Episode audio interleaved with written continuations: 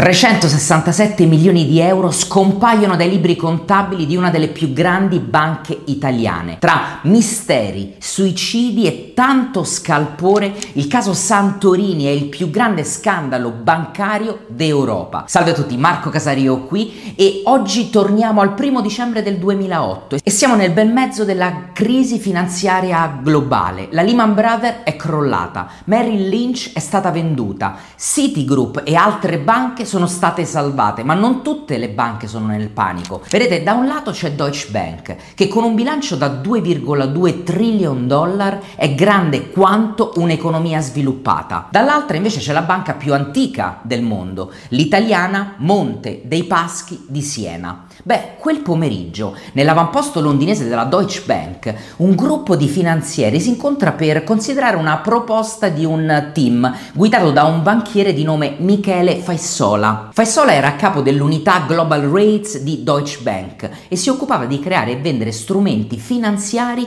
legati ai tassi di interesse. Mentre infuriava la crisi finanziaria, Monte dei Paschi aveva perso 367 milioni di euro su un singolo investimento. Di lì a poco la banca avrebbe dovuto divulgare i suoi risultati finanziari nel rapporto di fine anno. Gli investitori di certo non avrebbero accolto con favore una perdita di così tanti soldi e le conseguenze sarebbero state gravissime. Ma il team di Faissola aveva trovato una soluzione. Accettando la proposta, Montepaschi avrebbe fatto scomparire quell'enorme perdita dal suo bilancio. Il gruppo che quel giorno ascoltava Faissola era il Comitato di Valutazione dei Rischi di Deutsche Bank, un comitato di alto livello che esaminava le transazioni con considerazioni legali normative e anche reputazionali. I banchieri presenti nella stanza avevano già assistito a qualche gioco di prestigio finanziario, ma la manovra che gli era appena stata proposta era audace, per non dire imprudente. Uno dei colleghi di lunga data di Faisola aveva molti dubbi sull'accordo. Si trattava di William Brooksmith, un amministratore delegato specializzato nell'ottimizzazione del rischio. Decenni prima Brooksmith era stato un pioniere degli swap sui tassi di interesse, i derivati derivati finanziari che avevano rivoluzionato l'investment banking, ma Brooksmith vedeva la proposta di Faisola come un'operazione di derivati completamente sconsiderata e infatti quell'operazione dette il via ad uno scandalo che poi sfociò in un lungo processo penale. Fondata nel 1870, Deutsche Bank si è accontentata per gran parte della sua esistenza di raccogliere depositi e concedere prestiti. Negli anni 20 partecipò alla fondazione della compagnia aerea Lufthansa e alla fusione fusione delle case di automobili Daimler e Benz. Poi negli anni 80-90 Deutsche si mise ad osservare le sue controparti londinesi e americane, mentre accrescevano i loro profitti costruendo e vendendo prodotti finanziari a margine molto elevato. E quindi nel 1995 Deutsche Bank incaricò Edson Mitchell di costruire una squadra di futuri leader finanziari. Il suo equipaggio comprendeva Brooke Smith, l'innovatore degli swap, e Anshu Jain, un prodigio nel vendere prodotti rischiosi agli hedge fund, ai fondi di investimento. Mitchell e i suoi delegati ampliarono l'unità di investment banking in Deutsche fino a quando non arrivò a realizzare la metà delle entrate della banca, partendo da zero. Dopo la morte di Mitchell, avvenuta in un incidente aereo tre giorni prima del Natale del 2000, Jane divenne capo dei mercati globali. Uno dei suoi vice era proprio Faisola, che rappresentava la generazione successiva nella spinta spinta di investment banking di Deutsche. Mentre dirigeva la divisione Global Rates per Jane, Faisola costruì la propria fortuna guadagnando decine di milioni di sterline all'anno. Nei primi anni del millennio i banchieri di Deutsche andarono a caccia di nuove fonti di ricchezza in tutto il mondo. A partire dal 2005 i trader Deutsche in Europa, Nord America e Asia hanno manipolato un tasso di interesse di riferimento per favorire le proprie scommesse sui derivati. Nel periodo precedente alla crisi finanziaria globale i banchieri di Deutsche Bank avevano aumentato i loro bonus creando e vendendo ai clienti titoli ipotecari che venivano commercializzati come investimenti di alta qualità ma che in realtà erano carichi di mutui immobiliari destinati a fallire. Lo vedete perché è fondamentale creare educazione finanziaria, riuscire ad imparare almeno l'ABC di questa materia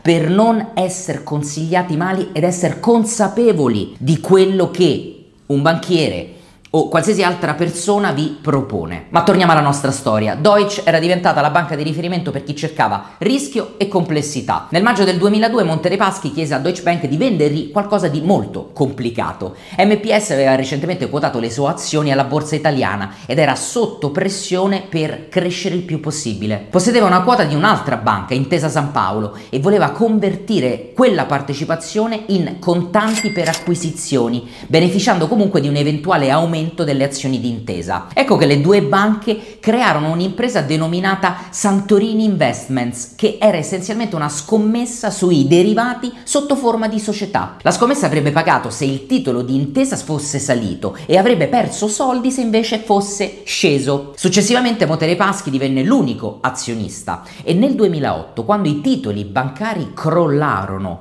a causa della grande crisi finanziaria degli Stati Uniti, Beh, Monte dei Paschi si fece carico di tutte quante le perdite che passarono da 180 milioni di euro all'inizio di ottobre ad oltre 300 milioni di euro nelle settimane successive. Se Monte dei Paschi avesse incluso la perdita di Santorini Investments nel suo rapporto di fine anno, le conseguenze sarebbero state disastrose. La Banca d'Italia sarebbe potuta subentrare nella sua amministrazione per vigilarla o avrebbe potuto addirittura imporre un piano di salvataggio strappandola dalle mani mani dei suoi proprietari. Man mano che le perdite crescevano, i dirigenti di Deutsche sapevano che il tempo per Monte dei Paschi di Siena stava per scadere. Il 3 novembre il gruppo di Faisola inviò le bozze dell'accordo che prevedeva un trade il cui scopo era essenzialmente contabile e non economico. Questo è in genere un campanello di allarme molto grande per revisori e regolatori e Deutsche impiegò quasi un mese per modificare l'accordo in modo che contenesse una piccola quantità di rischio effettivo. E Entro il primo dicembre del 2008 il gruppo di Faisola era pronto a presentare l'accordo al comitato di valutazione dei rischi di Deutsche. Il management aveva appena conferito a Brooksmith ampia autorità per controllare i rischi in tutta l'azienda. Michele Foresti, un amministratore delegato che faceva capo a Faisola, inviò un'email a Brocksmith il 2 dicembre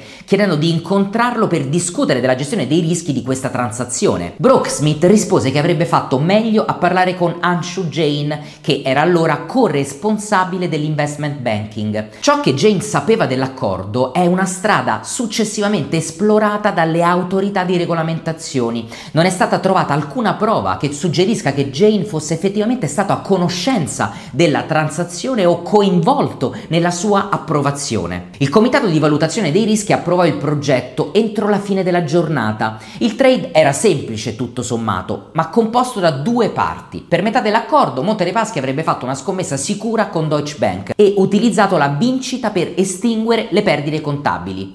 Naturalmente Deutsche non regala soldi, non è un benefattore, quindi per la seconda parte dell'affare Monte dei Paschi avrebbe fatto una scommessa perdente, ma mentre la prima transazione sarebbe stata immediata, la seconda si sarebbe svolta nel corso di molti anni. In pratica, per farla semplice, Monte dei Paschi avrebbe registrato un profitto subito in anticipo e distribuito invece la perdita nel tempo. Vi rendete conto le schifezze che fanno queste banche? E la voragine da 367 milioni di euro non sarebbe apparsa nei suoi resoconti finanziari di fine anno. L'operazione portò a Monte dei Paschi un guadagno immediato di 364,1 milioni di euro, mentre a Deutsche circa 60 milioni di euro in commissioni. Inoltre, eh, Deutsche Bank beneficiò del modo in cui aveva contabilizzato la propria parte dell'accordo. La banca iniziò ad applicare manovre contabili a transazioni in tutto il mondo per un totale di oltre 10 miliardi di dollari, che non sono mai comparsi sui libri contabili della banca. Contattare da un informatore anonimo, le autorità italiane e la Federal Reserve, la banca centrale americana,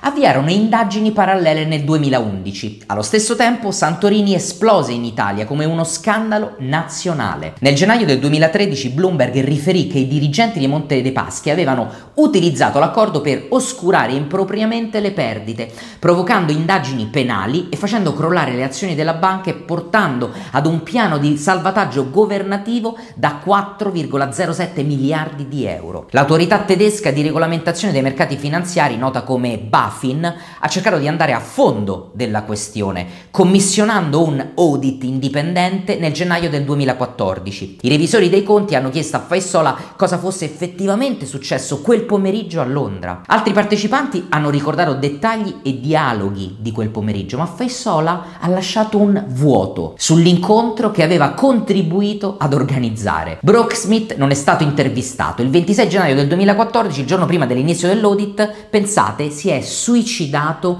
impiccandosi con il guinzaglio del cane nella sua casa di Londra. La sera del 6 marzo del 2013 un impiegato di banca si accorse che David Rossi, responsabile della comunicazione dei Montrepaschi di Siena, era scomparso dal suo ufficio al quarto piano, la cui finestra era stata lasciata aperta. Beh, il suo corpo fu trovato in un cortile sottostante. Rossi non è stato oggetto di alcuna indagine, ma la sua casa era stata perquisita due settimane prima dalla polizia. La morte era stata inizialmente dichiarata suicidio, ma l'inchiesta fu riaperta sulla base delle prove presentate dalla moglie, incluso un video di sicurezza che mostrava Rossi cadere all'indietro. Ma il caso, pensate, è stato archiviato quest'estate. Nessun mistero, è stato suicidio e nessuno ha occultato prove o omesso indagini per coprire un omicidio. Faisola ha incolpato Monte dei Paschi e ha difeso il suo ruolo, ovviamente. Nessuno avrebbe potuto prevedere che il top management di una delle principali banche europee, completamente regolamentato con consulenti e revisori credibili, avesse presumibilmente dei truffatori nel consiglio di amministrazione. È questo quello che ha detto Faisola ai revisori della Bafin. E poi, poco dopo, nel 2015, Faisola ha lasciato Deutsche Bank, così come Jane e il suo co-amministratore delegato Jürgen Fitzchen. L'indagine di Bafin ha concluso che, secondo i principi giuridici tedeschi, nessuno Avete capito bene, nessuno dei dipendenti di Deutsche Bank ha agito con l'intento di aiutare Monte dei Paschi in un'eventuale falsa dichiarazione del suo bilancio. Buffin ha chiuso quindi l'indagine definitivamente nel febbraio del 2016 dichiarando di non aver intrapreso ulteriori azioni contro Deutsche o i suoi dipendenti. E il primo ottobre del 2016 un giudice di Milano ha accusato Deutsche Bank e cinque ex dirigenti, tra cui appunto Faessola, di collusione con Monte dei Paschi per falsificare i suoi conti nel 2008. Tutti e 15 gli imputati, tra cui l'ex presidente di Monte dei Paschi Giuseppe Mussari e l'ex direttore generale Antonio Vigni, sono stati assolti. A 15 anni dallo scandalo Santorini i dubbi sulla salute finanziaria di Deutsche Bank si sono attenuati. Monte dei Paschi è stata nazionalizzata e il Ministero dell'Economia ha da poco venduto il 25% del capitale di MPS incassando 900 milioni di euro. E Faisola si è dato da fare perché dopo le sue dimissioni ha fondato una società di investimento con sede a Jersey denominata FAB partner e che aveva tra i suoi clienti, pensate, il governo del Qatar. Oggi è amministratore delegato della società Dilmon, un importante family office. Ancora oggi l'accordo tra Deutsche Bank e Monte dei Paschi solleva molte, ma veramente molte domande sull'adozione dei derivati,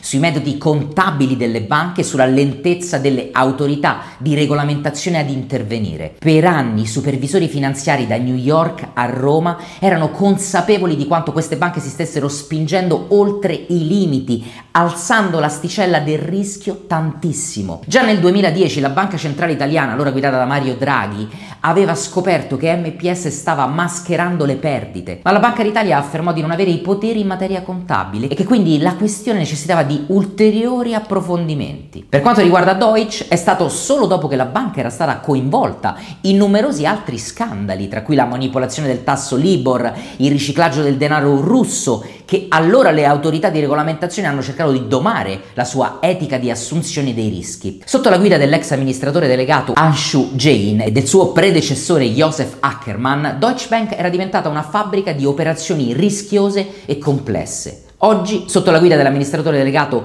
Christian Sewing, il colosso tedesco sta tentando di rilanciare l'attività riducendo la sua unità commerciale. Questa storia, lo so, ha dell'incredibile sembra la trama di un film, ma purtroppo è la realtà e nel settore finanziario queste storie non sono per niente rare. Lasciami un commento e fammi sapere se avevi mai sentito questa storia raccontata, iscriviti al canale, noi ci vediamo prestissimo, buon trading e buoni investimenti a tutti Ciao!